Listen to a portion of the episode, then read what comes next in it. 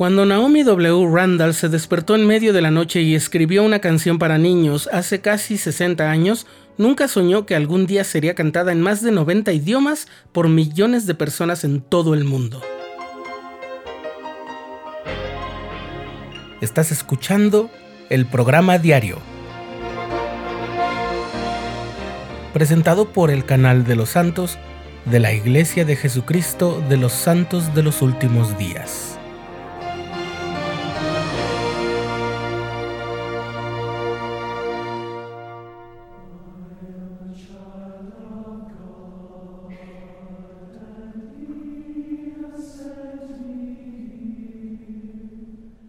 Naomi Harriet Ward nació en 1908 en North Ogden, Utah, hija de Lorenzo y Mary Ward.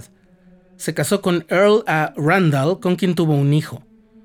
Naomi Randall pasó gran parte de su vida sirviendo en la Iglesia de Jesucristo de los Santos de los Últimos Días, específicamente a los niños de la primaria, fue una colaboradora frecuente de la revista de la iglesia dedicada a la niñez y, entre otras cosas, presidió un comité que recomendó el anillo HLJ en 1970. Sin embargo, su contribución más famosa se produjo cuando escribió la letra de Soy un hijo de Dios. En 1957, la Junta General de la Primaria estaba planificando una reunión especial para los líderes de la primaria de todo el mundo.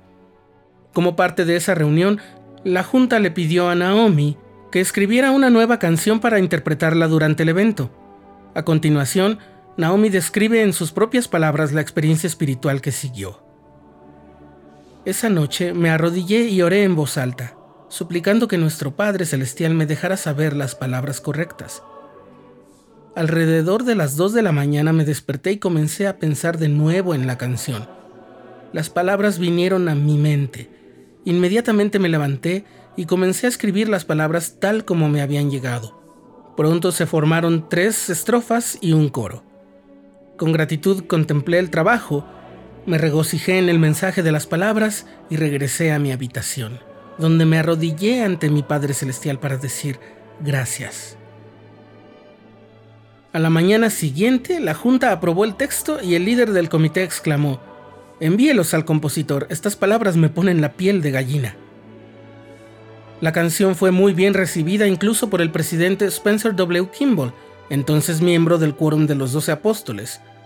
Fue el Elder Kimball, como se le conocía en ese momento, quien pidió a la hermana Randall que cambiara la frase Enséñame todo lo que debo saber por Enséñenme la senda a seguir.